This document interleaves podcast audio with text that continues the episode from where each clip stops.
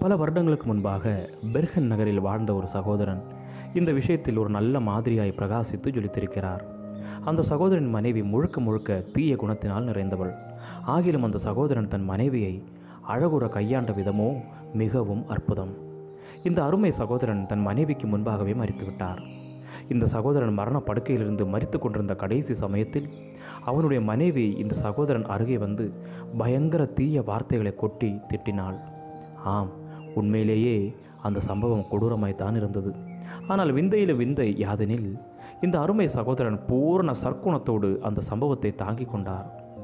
இவ்வாறு இருக்க இதுபோன்ற அருமையை அநேக சகோதரர்கள் இழந்து விட்டார்களே இவர்கள் ஒத்துப்போக முடியாத மனைவியை இம்போசிபிள் ஒய்ஃப் பெற்றிருந்த ஒரே காரணத்திற்காக வெள்ள பிரபாகத்துக்குள் மூழ்கி மாய்ந்தே போனார்கள்.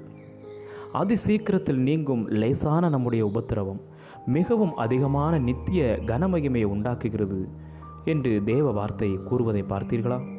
அதாவது நீங்கள் உபத்திரவத்தை வேதம் சொல்லுகிறபடியே ஏற்றுக்கொண்டு அவைகளை சரியான முறையில் கையாளுவீர்கள் என்றால் நீங்கள் பெற்றுவிடும் நித்திய கனமகிமை ஒப்பிட முடியாத அளவிற்கு திரட்சியாயிருக்கும்.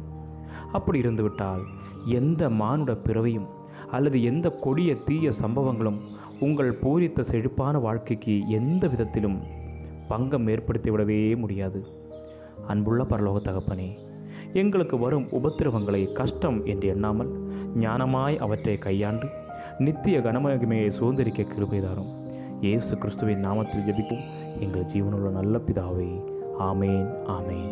God bless you all